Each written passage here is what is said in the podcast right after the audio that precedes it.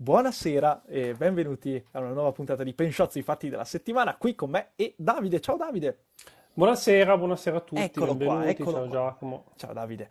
Dunque, eh, come parlavamo nel, nel pre-live, oggi ci sono delle notizie molto grandi, molto importanti, nonostante, nonostante non parleremo delle notizie più chiacchierate nell'ultimo periodo. Quindi eh, non parleremo di Fedez e di Luis, non parleremo di... Non so se hai visto notizia di oggi, Paola, di, di Paola e Chiara scazzato con Arisa. Interessante anche questa dinamica. Però non erano amiche amiche, Non erano amiche, però è, non è hanno fatto video. No, no, però si Eh, sono... Non lo so cosa è successo, si sono un po' arrabbiate, non, non ho capito. Poi c'erano altri casini, non lo so, è Beh, difficile... l'ex fidanzata di Damiano dei Maneskin, Giusto, si era vedi, stata con vedi. Damiano dei Maneskin. Potremmo creare un pensciozzo gossiparo eh, da farlo Sì, il sabato sera, così nel chill. Sarebbe interessante. Comunque no, non parleremo eh, purtroppo di questo, ci dispiace, eh, ma ci sono delle notizie che forse un cicinino sono più importanti e una di queste, che in realtà sono due, riguardano l'Ucraina, uno dei, dei- dei- un dei capisaldi del, del nostro discorso eh, settimanale. E andiamo a bomba, partendo da una notizia che ha interessato le, le pagine dei giornali nell'ultima settimana, perché nella notte tra lunedì e martedì, sicuramente l'avrete sentito, c'è stata un'esplosione che ha causato la distruzione di una, di una grandissima diga che si trova nel sud-est del- dell'Ucraina, nella zona contesa tra Russia e Ucraina, eh, nella regione di Kherson, una delle grandi regioni che insomma, abbiamo imparato a conoscere purtroppo negli ultimi anni. Cosa è successo? Che questa diga è esplosa e l'acqua si è riversata. Do- dobbiamo immaginarci una diga piccolina, cioè guardatevi i video, guardatevi i footage, è veramente un mare praticamente, sembra un lago a perdita d'occhio. Quest'acqua si è riversata nella regione e nelle valli sottostanti e ha provocato, eh, come potete immaginare, dei grandissimi danni, nel senso che un sacco di, po- di- di persone sono state sfollate, un sacco di persone sono- si sono spostate prima ancora arrivasse l'acqua per la paura che arrivi. E subito ci si è interrogati su chi o cosa possa aver provocato questa, questa esplosione. Perché la Russia, come ci ha abituato, ha accusato l'Ucraina e l'Ucraina, come ci ha abituato, ha accusato la Russia. Basta pensare alla questione droni, ne parlavamo una puntata fa. Perché ci sono un sacco di motivazioni per cui sia la Russia che l'Ucraina avrebbero potuto bombardare la diga. Partiamo dal movente della Russia. Perché alla Russia interesserebbe che lu- la diga saltasse? Banalmente perché si riversa un sacco di acqua in una zona importante del fronte. Cosa vuol dire? Banalmente eh, l'Ucraina adesso ha una parte del fronte che è inaccessibile. Cioè non si potrà passare per un po' di tempo perché appena l'acqua si sarà ritirata ci sarà fanghiglia e quindi per i mezzi, per le persone sarà molto difficile attraversare quel territorio, ma eh, soprattutto, insomma, questo avviene proprio, e ne parleremo nella seconda parte di questa prima notizia, quando sembrava che l'Ucraina stesse avviando una controffensiva. Quindi questa roba qui è interessante. In più, esperti dicono che eh, il bombardamento della diga non può essere avvenuto esternamente perché la diga era bella, bella spessa, insomma, e deve essere stata un'esplosione interna. E quindi è molto più probabile che sia- siano stati i russi, ma anche l'Ucraina avrebbe i suoi motivi per far saltare la diga, principalmente perché questa diga qui era una diga che riforniva di energia elettrica non tanto l'intero territorio dell'Ucraina, perché è ok, eh, riforniva anche il territorio ucraino, ma non era strettamente fondamentale, se non per la regione della Crimea, regione occupata dalla Russia già dal 2014, e quindi insomma sembra un attacco anche rivolto verso questi territori russi. Però in realtà non si sa, non si E sa. comunque l'allagamento eh, ha ra- rallentato anche ovviamente la Russia, nel senso che comunque anche i militari russi hanno avuto delle difficoltà, hanno interrotto gli attacchi, eccetera. E in più eh, c'è anche mh, il fatto che lì vicino c'è una centrale nucleare, quella di Zaporizhia, ne abbiamo già parlato diverse volte, anche se in realtà non, non si presuppone che ci potessero essere danni, anche perché la diga era una riserva di acqua che serviva alla centrale nucleare, ma la centrale aveva già delle riserve d'acqua eh, ben fornite e in più la centrale nucleare non pare abbia avuto dei danni, insomma, irreparabili. Comunque è una cosa che è andata a mettere i bastoni tra le ruote un po' a entrambe le varie, le due potenze coinvolte nel conflitto per questi motivi che sono stati detti, anche se, se all'inizio sembrava un po' anche una cosa capitata così, un po' a caso, in realtà sempre più indizi vanno in direzione, in direzione russa. È uscito anche un bellissimo articolo sulla questione mine, del fatto che appunto eh, c'erano un sacco di mine nel territorio, mine che sono state trasportate dall'acqua lontano e si sono disperse per tutto il territorio, alcune possono tranquillamente andare a toccare de- de- de- degli edifici o qualsiasi cosa sul loro cammino trasportate dall'acqua, potrebbero provocare dei danni, ma potrebbero anche depositarsi sul fondo e una volta che l'acqua si, si è ritirata... Non sai più dove sono. Non sai più dove sono. E quindi c'è, c'è anche questo grande problema. Insomma, questa era un po' la, la, questione, la questione, diga. In una, in una, veramente sì, sì, un bel disastro. Danicata scrive. Stefano scrive anche nel gasdotto dovrebbe essere stata la Russia, ma poi tre puntini. Sì, sì, non si sa, non si sa. Stefano ancora. Nord Stream? Sì, esatto, intendeva, intendeva Nord Stream. Certo, beh, sono ormai anche nel Nord Stream credo che la. Mi sembra che la, diciamo, la versione più accreditata sia stata di qualche gruppo ucraino, a quanto, a quanto era emerso ultimamente, almeno dal lato americano. Sono domande in cui difficilmente troveranno risposta, perché ovviamente... Sì, infatti, infatti.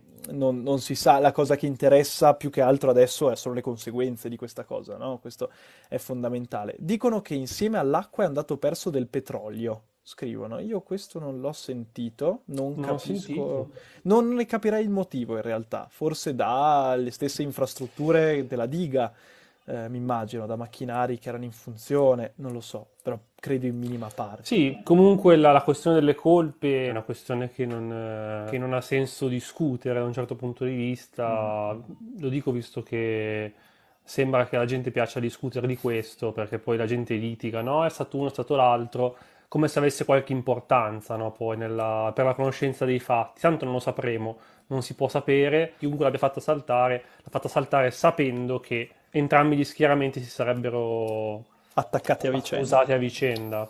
E in più, come dicevamo prima, questo avvenimento è capitato proprio eh, quando sembrava che l'Ucraina stesse avviando una nuova controffensiva dopo settembre del 2022. Davide, vuoi spiegarci un attimino che succede?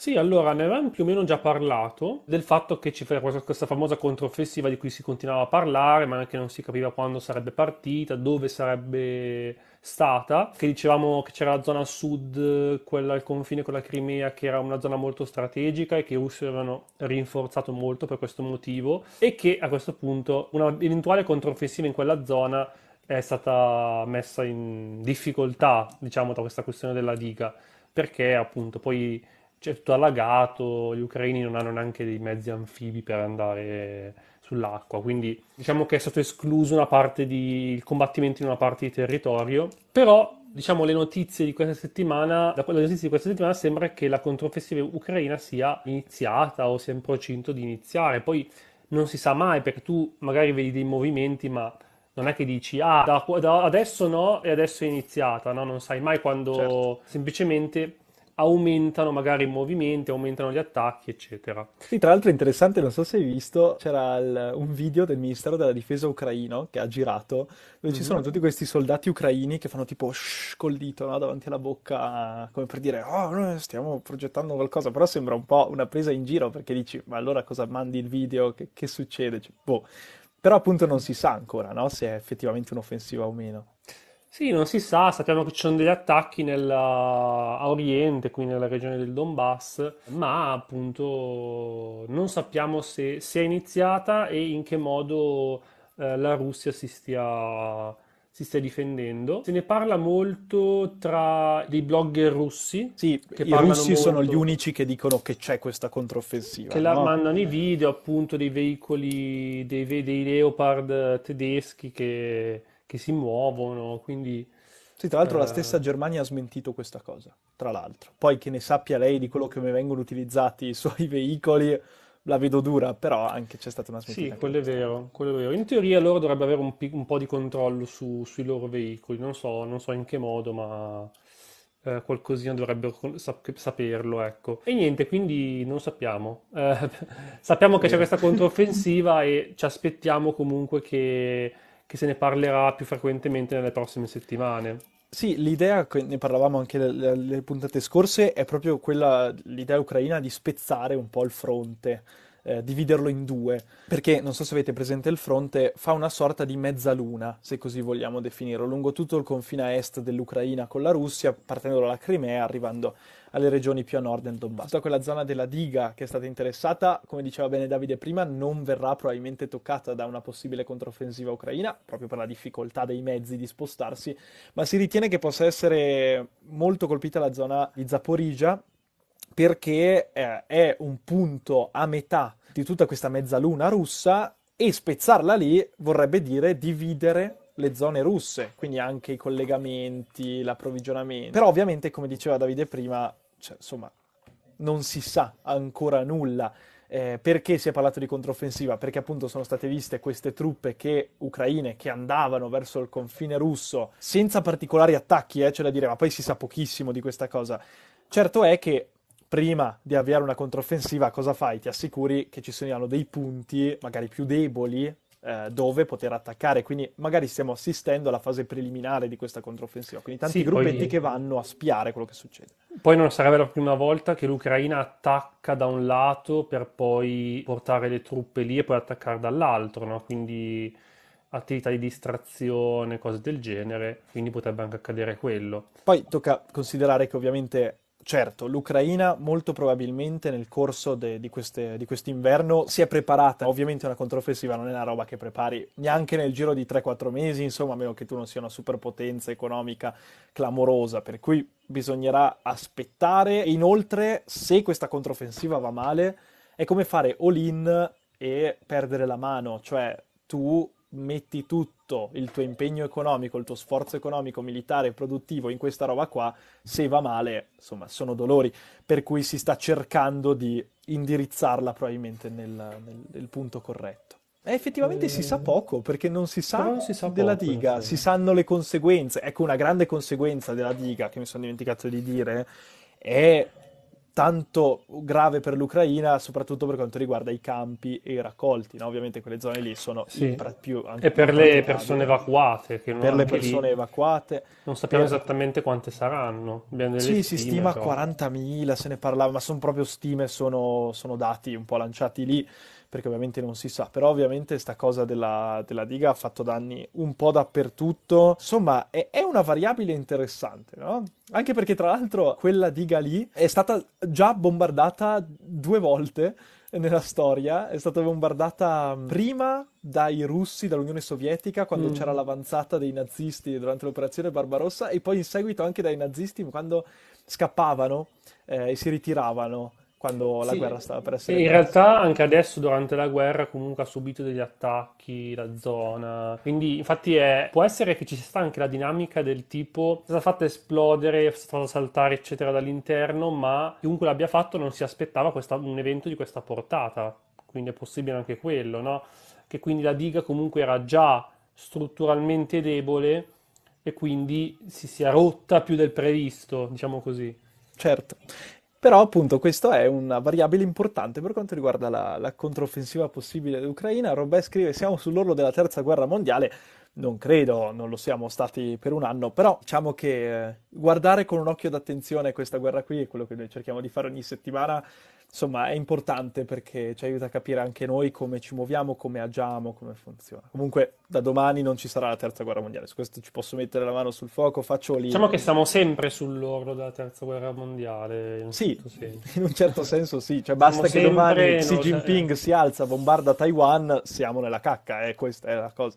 Una delle cose che sarà più difficile fare nelle regioni colpite da, dall'acqua che è caduta dalla diga sarà spostarsi soprattutto se qualcuno eh, possiede ad esempio un monopattino, quello deve essere molto difficile perché non posseggono l'abilità di andare sull'acqua, non ancora. E proprio lo sarà forse anche, esatto, lo sarà eh, forse anche in Italia. Vedi che, ma stiamo facendo dei collegamenti, mannaggia, clamorosi.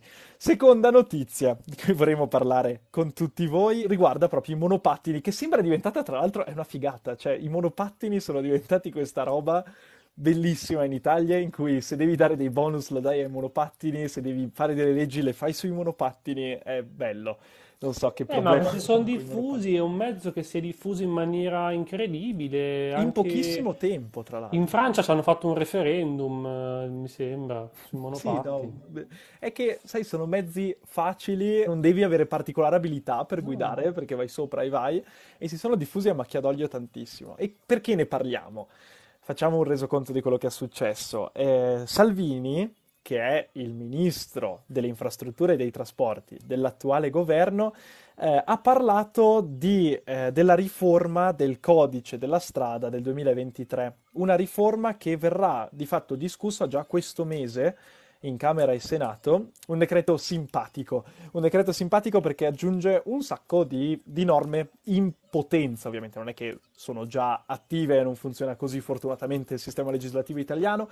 E facciamo un breve escurso su quello che dice eh, Salvini e su quello che dovrebbero implementare nel codice della strada del 2023. Innanzitutto riguarda i monopattini e alle biciclette, perché anche loro sono interessate, si è parlato di eh, regolamentare di più questa roba qua. Perché? Perché nell'ultimo periodo, nelle città italiane soprattutto, ci sono questi ammassi di monopattini lasciati in giro, perché molto spesso sono di sharing, eh, e quindi si utilizzano e si lasciano in un punto e poi si va via. A Trento personalmente ho visto monopattini in posti clamorosi, cioè una volta era su un muretto che delimitava una casa e il fiume. E stava là sopra, Sopra. si- anche- era anche alto, io non so come abbiano fatto a metterlo lassù, però effettivamente si vedono un po' dappertutto. E quindi anche per limitare questa cosa e questo abbandono di mezzi si è parlato di targhe per i monopattini, di frecce per i monopattini, che io sarò un po' scettico, però vabbè, quanto fattibile questa cosa. La Beh, già molti le hanno, eh. Sì, però, insomma, vabbè, ma poi so- sarò scettico io. E, e la cosa riguarda anche le biciclette. Eh, anche se Salvini non si è capito, si è un po' contraddetto da solo. Infatti c'è stato un, eh, c'è un articolo bellissimo che mi sono salvato che si intitola così: Codice della strada, retromarcia di Salvini. Bello. Che altro perché lui ha detto ehm, eh, le, le targhe anche per le biciclette, per poi dire no, eh, solo per i monopattini. C'è qualcuno qui che ci, ci mette i bastoni tra le ruote per fare confusione, ma l'ha detto lui stesso, per cui vabbè, un po' confuso, un po' confuso è lui. Non solo questo, c'è in questo probabile decreto del codice della strada 2023 si parla anche di contrastare l'alcol alla guida e quindi ci sono un sacco di norme che dovrebbero interessare questo aspetto, Una- un nome clamoroso che è l'ergastolo della patente per coloro che, che è bellissimo, il nome è Nomi bellissimo. forti di quelli che inventa Salvini. Nomi forti, destini forti, che praticamente sarebbe questo ritiro eh, perenne della patente in caso di una persona che viene fermata più di una volta in stato di ebbrezza alla guida. Dovrebbe funzionare una cosa del genere. E l'implementazione del cosiddetto alcol lock sulle macchine di coloro che in teoria hanno avuto problemi di guida in stato di ebbrezza anche in questo caso, che è un dispositivo che blocca il motore della macchina e quindi l'accensione in caso hai un tasso alcolemico troppo alto rispetto al necessario, al, al minimo per poter, al massimo, scusate, per poter, per poter guidare. Insomma, queste sono, sono le varie cose che dovrebbero entrare. Stefano scrive: Ecco, l'alcol alla guida è un'ottima idea. Ho lavorato in pronto soccorso e ne ho visti troppi. Sicuramente sì, eh, questo è, è un grande problema, sicuramente. E Dani scrive: A Milano, parlando dei monopattini, sfrecciano ovunque, velocissimi, marciapiedi compresi. Queste sono norme che appunto si stanno interessando un po' a tutta l'Europa. Un po' tutti i paesi Mm. europei stanno implementando delle cose del genere, anche se ci sono di- delle diversità. Nel senso che si parla di assicurazione, in alcuni stati c'è già questa cosa, quindi una... in Francia ad esempio c'è una piccola Anche Salvini mi sembra che abbia parlato di assicurazione. Ah, vedi che è Targa interessante. assicurazione. E Però appunto anche, anche l'alcol, anche l'alcol lock è una misura che sta interessando diversi paesi, eh, anche se l'Italia dovrebbe essere la prima a questo punto, se questo mh, decreto viene passato, a implementarlo per ogni macchina, anche se è un po' difficile. Perché allora, norma europea, le macchine che vengono immatricolate da quest'anno, se non sbaglio, devono avere per forza un dispositivo che riesca a configurare l'alcol lock, nel senso che si può attaccare alle macchine nuove. Mm. Per delle macchine più antiche, e l'Italia di questo ne è piena, insomma sarà forse un pochettino più difficile sicuramente, però è interessante. In paesi come, come i paesi nordici, la Svezia e la Finlandia, se non sbaglio, è obbligatorio per, per i mezzi pubblici, per gli autisti dell'autobus. Eh, quello ci sta. Che insomma sì. E perché... poi stai lavorando, cioè Eh no, esatto, insomma.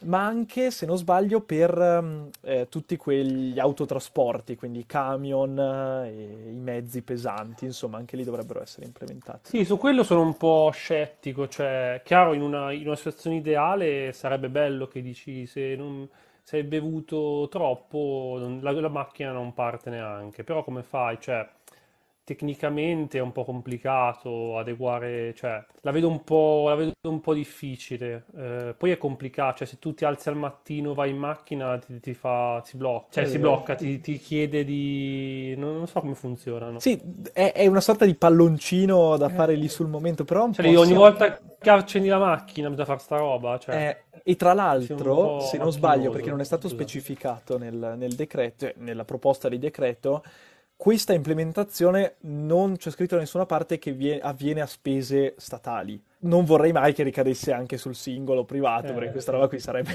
insomma una spesa necessaria, obbligatoria, che insomma deve essere un po' complicato. Eh, Vendran Visani scrive anche giustamente il casco obbligatorio, che è anche un'altra cosa ah, che sì. è stata implementata che è una misura che se dovesse passare, eh, l'Italia sarebbe l'unico Stato in Europa che ha questa roba qui perché io mi sono segnato che il casco, beh, in Italia è già il paese più alto per norme che riguardano il casco, perché? Per quanto riguarda monopattini e biciclette, è norma, poi rispettata mai, però è norma italiana che eh, sotto i 18 anni il casco è obbligatorio.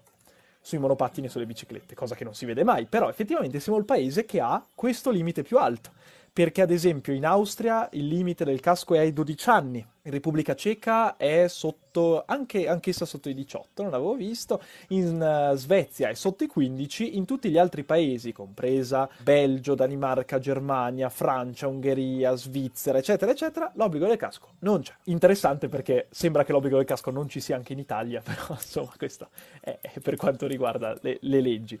È, interessante valutare anche gli altri paesi perché, ad esempio, ci sono queste cose dell'assicurazione per i monopattini, è presente questa cosa in Germania, in Francia, che si tratta di un'assicurazione obbligatoria di poco costo in realtà, che però è interessante perché si responsabilizza, no? è importante mm. questa roba qua. E la velocità massima che non verrà toccata, ma che si aggira in ogni paese europeo tra i 20 e i 25 km orari, con l'unica eccezione del, dell'Ungheria, dove non c'è un limite massimo Pazzesco. per la velocità, quindi possono andare come Bellissimo. vogliono loro. E l'età minima anche è interessante per guidare un monopattino elettrico, perché in Italia l'età minima è di 14 anni, che anch'essa è molto alta rispetto alla media europea, perché gli unici paesi che ci arrivano vicini mm. e che ci superano sono il Portogallo con 16 e la Danimarca con 15. Tutti gli altri paesi sono inferiori, eh, la Germania ne ha 14, la Francia 12, l'Austria 12 anch'essa, o ci sono altri paesi che non hanno proprio il limite.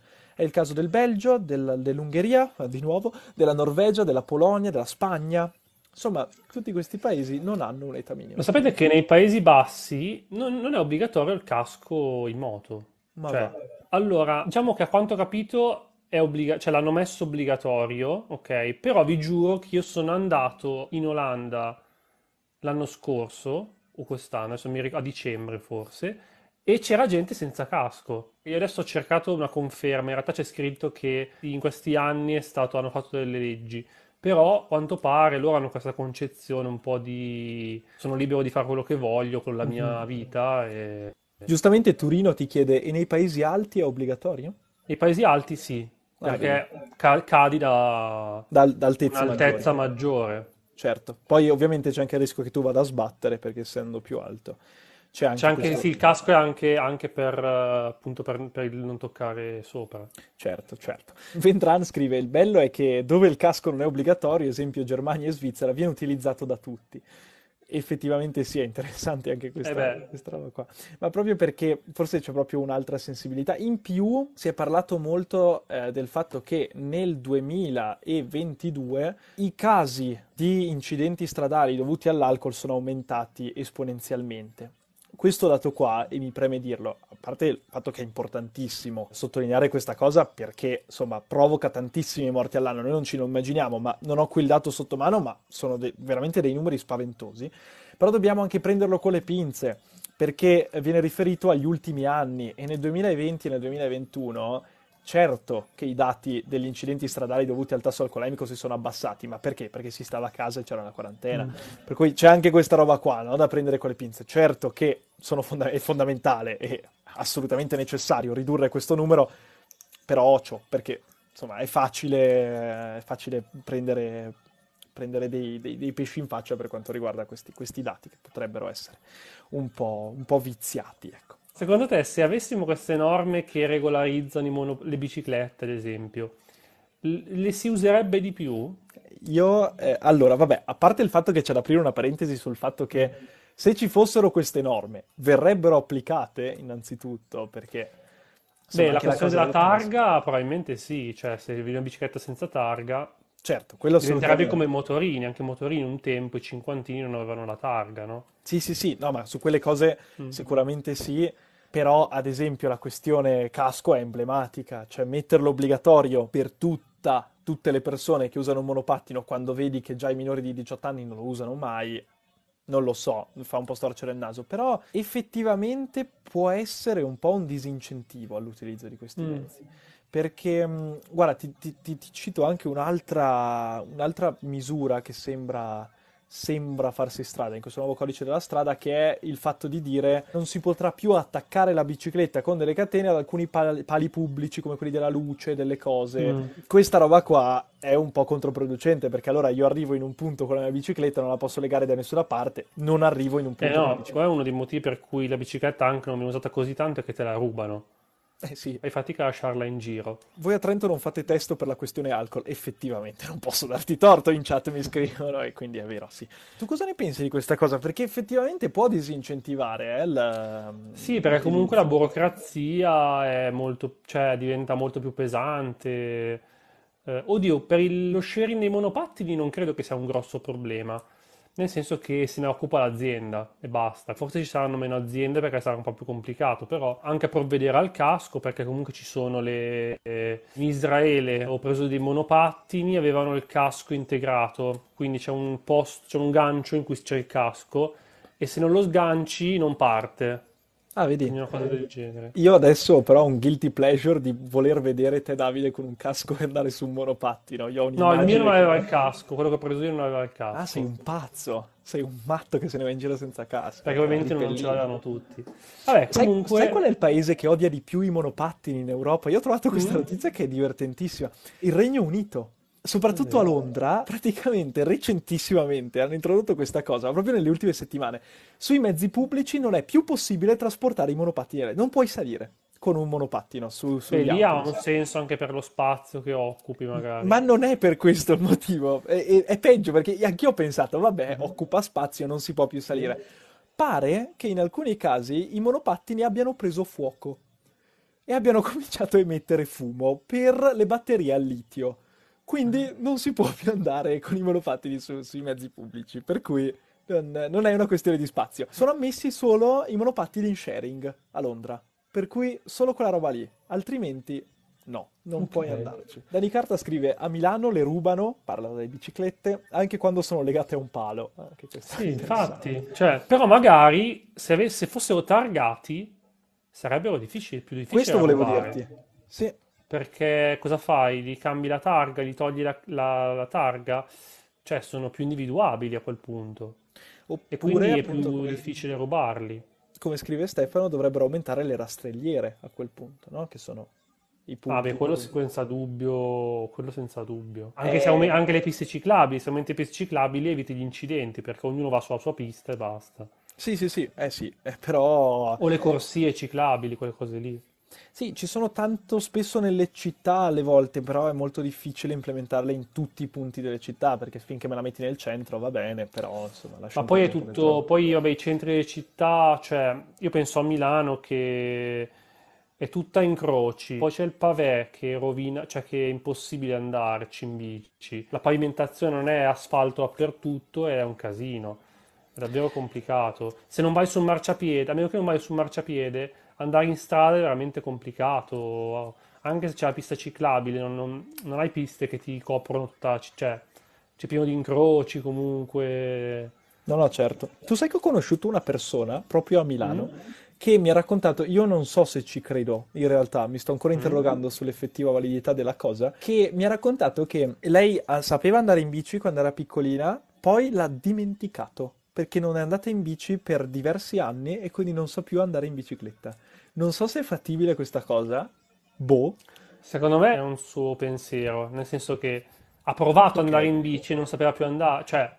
Eh sì, ha provato, ma è, tipo si è smerdata, ah. non so, è successo un casino. Però... Ah, boh, allora ci credo, non lo so. Forse il tema principale da portare fuori da questa notizia è proprio questo. Ci sono delle norme che potrebbero incentivare l'utilizzo della bicicletta e del monopattino, e regolamentarlo, perché effettivamente in Italia c'è poca regolamentazione, o meglio, c'è, ma non viene applicata, però c'è anche il rischio di disincentivarlo molto, cioè dipende da come verranno messe queste norme, che potrebbero essere interessanti, però dipende. Anche per quanto riguarda il tasso alcolemico in strada. Ok, l'alcol lock, come viene implementato? Devo farlo sempre o non devo farlo sempre? Lo devo pagare io, lo paga lo Stato? Nella mia Panda del 2003 va?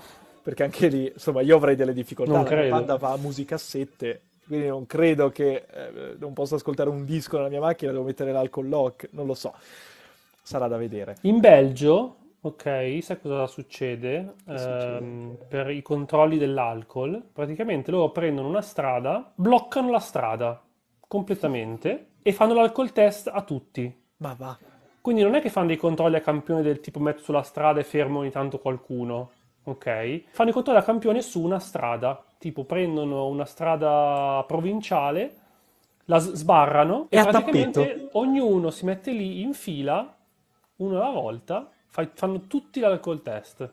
Bello, e, e, e, i tempi si allungano a dismisura però, questa roba qua. Sì, sì, sì, cioè ah, i tempi okay. si allungano, nel senso cazzo. che chi ha la sfiga di finire su quella strada lì sta in coda, sta in coda un po'. Bello, bello che se succedesse in Italia secondo me Ho testimonianze roba... dirette di questa cosa. Eh. E tra l'altro Turino scrive, anche in Italia gli è successa una cosa simile perché hanno bloccato una via delle discoteche e gli hanno sospeso la patente un mese con questo giochino, scrive. Per cui funziona anche in Italia, non lo sapevo sta cosa, però è interessante. E invece in chat scrivono anche Roma è la città ideale per andare in bici, San Pietrini, spazzatura, cinghiali e salite. E giustamente Stefano scrive e le buche, no. Per cui a Milano comunque non è meglio. Cioè... No, no, infatti. E noi comunque in Italia siamo abbastanza fortunati da un certo punto di vista ad avere 0,5 di limite perché comunque mol- molti altri paesi europei hanno 0,0, eh? quindi non è che puoi avere 0,5. 0,5 comunque vuol dire che tu esci e puoi bere qualcosa. Sì, sì, sì, è vero. Scatta eh. dopo i tre anni di patente, però effettivamente. Sì, chiaro, se ne ho patentato no, però siamo anche abbastanza leggeri su queste cose.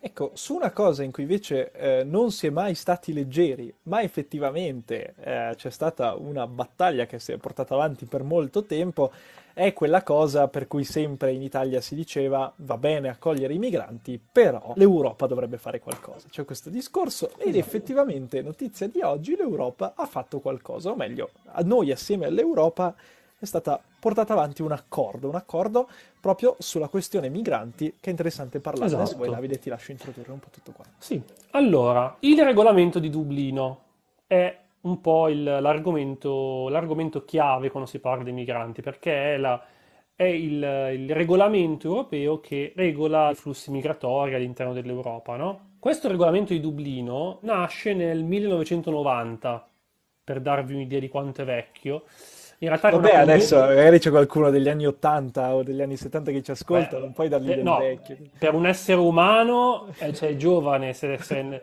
se, per, una, per, un regolamento europeo, no, visto che l'Europa comunque non è vecchissima. Ho sentito le unghie sul vecchio. Era una convenzione, era una convenzione, poi è diventato un regolamento, quindi è diventato vincolante, no? E cosa dice questo regolamento? Dice che lo Stato responsabile della gestione della domanda di asilo è, e attenzione, è lo stato in cui abitano legalmente i parenti stretti della persona, oppure lo stato dal quale ha già ricevuto un permesso di soggiorno, ovviamente. Se io do il permesso di soggiorno a una persona che arriva dalla Tunisia e sono, la Francia dà un permesso di soggiorno, quello lì ovviamente deve essere accolto dalla Francia. In assenza di questi tipi di legami, lo stato che si fa carico della domanda è il primo a cui il richiedente asilo mette piede.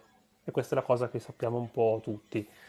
Di fatto la prima regola del legame parentale è come se non esistesse perché a parte che uno non è che deve, ha sempre un legame parentale con qualcuno che già sta in Europa, ma poi è impossibile da accertare sta cosa. Cioè è impossibile capire se tu hai veramente un parente in, a mille chilometri di distanza. Questo regolamento è problematico, ok? Da tutti, non c'è destra e sinistra, nessuno vuole, tutti vogliono cambiare il regolamento di Dublino in Unione Europea. Perché? Perché è un sacco crea un sacco di problemi. Il primo è che funzionerebbe se ci fosse un traffico regolare, invece quando hanno iniziato ad esserci questi boom di flussi migratori, tutto è diventato un casino perché, come sappiamo, i paesi di prima accoglienza, come la, la, l'Italia, ad esempio, la Grecia, la Spagna, hanno un sacco di problemi perché devono gestire una tonnellata di richieste d'asilo, no? Quindi sono sempre in ritardo, è, cas- cioè, è complicato. E poi un sistema inefficientissimo perché? Perché la maggior parte dei migranti non è che vogliono, vengono in Europa, ma non per andare nel, nel paese di prima accoglienza, ma per andare da un'altra parte. E quindi il sistema è inefficiente perché tu, tu vuoi andare in Francia, perché magari parli francese, banalmente, no? Quindi arrivi qua in Italia, perché è il primo paese in cui approdi, devi stare qua anni perché devi fare la richiesta d'asilo in Italia, devi aspettare che ci sia la richiesta d'asilo, stai qua anni in attesa, inutilmente perché tu vuoi andare in Francia, no? E quindi, insomma, è complicato, tutti lo vogliono cambiare, infatti negli anni si è cercato spesso di cambiarlo, no? Ma non ci si è mai riusciti perché non si è mai trovato un accordo. Adesso, a quanto pare, il Consiglio dell'Unione Europea ha trovato un accordo, non a maggioranza, cioè non tutti, non all'unanimità. Guarda caso i voti contro sono stati Polonia e Ungheria. Allora, hanno trovato un accordo molto blando, questo regolamento di Dublino praticamente rimane, cioè sarebbero delle piccole modifiche. E comunque non sono tutti d'accordo, quindi per darvi idea di quanto è difficile mettersi d'accordo su questa cosa. Il Consiglio dell'Unione Europea è praticamente come se fosse il governo dell'Europa, perché è l'organo che unisce tutti i governi dei Paesi membri. Ovviamente il governo è formato dai presidenti e tutti i vari ministri, quindi questo Consiglio dell'Unione Europea in realtà si riunisce tante volte e si riunisce in modo diverso, cioè c'è un momento in cui si riuniscono i ministri dell'interno, i ministri degli esteri. Tipo, ministri... tipo gli Avengers, tipo un episodio crossover. Sì, è tipo gli Avengers, ma appunto ci sono Avengers degli esteri e Avengers degli interni. bello, così è bello. Quindi si sono riuniti gli, i ministri dell'interno, quindi Piantedosi è andato là, e hanno trovato un accordo, accordo che tra l'altro non vuol dire neanche che sarà, sarà, approvato, perché c'è questo accordo, dovrà essere votato dal Parlamento, un casino, insomma, cioè, c'è ancora tutto un iter così, però già il fatto che si siano riusciti a mettere d'accordo, in maggior, ci sia una maggioranza... Iter che è in finale di Champions, tra l'altro. No? Iter che è in finale di Champions, esatto, esatto. Cosa contiene in pratica questa roba qua? Cioè come, come funziona? Allora? Non lo sappiamo. Ottimo. Grazie per aver essere stati qui. Eh, Arrivederci. Eh, oggi non sappiamo niente. Non sappiamo perché l'Ucraina non sappiamo niente. Quello di Salvini non sappiamo niente perché lui ha detto delle cose ma parlando, cioè a parole, non è che ha uscito un decreto che possiamo leggere. Ha uscito Questo qui non sappiamo niente. No, sono i giornalisti che hanno letto le bozze, quindi abbiamo delle informazioni un po' sommarie. Allora, sì, praticamente questa riforma prevederebbe che Scusa, Matteo caso scrive di... interessante, vabbè, non, io non ce la faccio. In caso di ingenti arrivi vengano, vengano redistribuiti da altri paesi. Gli altri paesi non sono obbligati a eh, ricollocare questi migranti, a prendere questi migranti, ma possono praticamente pagare una certa cifra per ogni richiedente asilo che non accolgono. Quindi praticamente questi richiedenti asilo non, dovranno più per forza stare in Italia ad attendere la richiesta, ma potranno appunto essere accolti in altri paesi e questi paesi devono pagare fior fior di quattrini. E questo gesto, il, il suono, cos'è? Boh, mi piaceva. Però eh, il fatto del, del, regolamento di Dublino cioè, non è stato intaccato, no? Cioè rimane quella roba là, luogo di approdo del migrante rimane comunque responsabile del migrante, no? Cioè rimane questa roba qui. Però appunto verrebbero ridistribuiti i migranti anche in base, se non sbaglio, a il PIL eh, del paese, i PIL dei vari paesi hanno un tot di gettito, la popolazione, e ci sono appunto questi, questi confronti, Esatto. però appunto anche qui è da vedere, cioè noi stiamo E parlando in questo, previsione. esatto, e questo sarebbe un vantaggio per l'Italia che appunto non dovrebbe più sobbarcarsi di tutte queste richieste d'asilo, anche perché gestire le richieste d'asilo richiede tanti soldi, quindi c'è una disparità anche economica tra i paesi dell'Unione Europea. Di contro, però, dovrebbe essere prevista un obbligo da parte dei paesi di arrivo di rafforzare i controlli al- alle frontiere per evitare i cosiddetti flussi secondari, cioè capita, succede che siano delle migrazioni e eh, delle persone arrivino in Italia e siccome l'Italia non è in grado di gestire tutte questi- queste richieste d'asilo, queste persone vengono fatte passare, diciamo, e proseguire lungo il loro cammino. Ok, quindi queste persone se ne vanno in Francia, ad esempio, no? Quindi praticamente facciamo finta che non ci sono e vanno in Francia, li lasciamo passare. E questa cosa, ovviamente, se viene creata una redistribuzione meglio organizzata, queste cose, si chiede all'Italia di evitare questa cosa. Un'altra cosa che ha ottenuto l'Italia, eh, che ha detto Piantedosi, che è riuscito a ottenere questa cosa, cioè una semplificazione eh, degli accordi con i paesi terzi, cioè sarà più semplice per l'Italia fare accordi con i paesi eh, di, di partenza. Non ho capito in che senso, però a Sì, quanto pare sarà così. Accordi che, ad esempio, sono gli accordi che abbiamo con la Libia, molto discussi, accordi che Meloni adesso è andato in Tuni- Tunisia e vorrebbe fare con la Tunisia, perché la Tunisia è diventato il paese adesso con più migrazioni verso l'Italia. Quindi accordi che vorrebbero fare anche con la Tunisia che eh, in futuro potrebbero essere facilitati. Per cui sì, in realtà, come diceva bene Davide prima, in realtà sono bozze, viste non da noi, da terzi, che hanno riportato delle informazioni. Per cui non si sa, però è veramente un passaggio importante, perché è un primo timido, complicato, perché ci è voluto un sac- quasi un decennio per arrivare a questo punto qui, per regolamentare una questione europea sui migranti, per cui veramente teniamoci d'occhio, perché è una notizia fresca fresca, si svilupperà prossimi- nelle prossime settimane, si spera, e sarà fondamentale, perché veramente eh, è una cosa che si chiede all'Europa da moltissimo tempo ed effettivamente si sta facendo qualcosa. Prima di chiudere, una notizia di colore, ne parlavamo prima con Davide, ed effettivamente colore è, è la- è proprio la- la- l'espressione giusta. Perché non so se avete visto, se no vi consiglio di andare a, insomma, a vedere, cercate New York oggi. Perché cosa succede a New York? Da diversi giorni eh, è stata investita da polveri e fumo di incendi che sono stati, che sono, stanno divampando tantissimo in Canada eh, negli ultimi, negli ultimi giorni. Questa roba qui è un po' preoccupante perché in Canada, ok, il Canada è grande, grande, grande e quindi essendo molto grande ha una popolazione molto ridotta per la grandezza del suo territorio, ma stanno bruciando delle aree boschive secche perché non, non ci sono delle precipitazioni da molto tempo, vastissime. Ed è preoccupante perché se noi guardiamo dove sono gli incendi, guardiamo dove è New York, ci passa un sacco di spazio, di chilometri banalmente. Per cui già solo il fatto che arrivi tutto questo, questo rimasugli dell'incendio, fumo e tutto quanto tra le strade di New York è preoccupante. La popolazione di New York è chiusa in casa, insomma il consiglio è quello effettivamente, perché l'aria non è molto respirabile, per usare un eufemismo, ed è un po' pazzesco vedere le foto perché c'è proprio New York tutta arancione, mh, tutta con la nebbia. È Era successo interessante. anche a San Francisco quando c'era l'incendio in California, se, se ti ricordi, che c'era Sì, questo, si era creato questo alone rosso terrificante. tra l'altro anche a Washington in teoria l'aria non è del tutto Mm. respirabile, ha colpito diverse città. Insomma, una notizia di colore arancione, giusto, giusto per chiudere. Davide, siamo arrivati alla fine di questa, di questa nostra puntata. Sì, Io niente, ti ringrazio perché come sempre una bellissima chiacchierata, ringrazio tutti i ragazzi in chat che hanno scritto e hanno commentato le varie notizie, li ringrazio tanto per questo e mi scuso se non ho letto tutti, ma ovviamente capirete che per motivi di tempo era un po' complicato. Grazie Davide, buona serata. grazie, ciao a tutti. Ciao ciao, Ciao, ciao, tante ciao, coccole, ciao ciao, ciao ciao.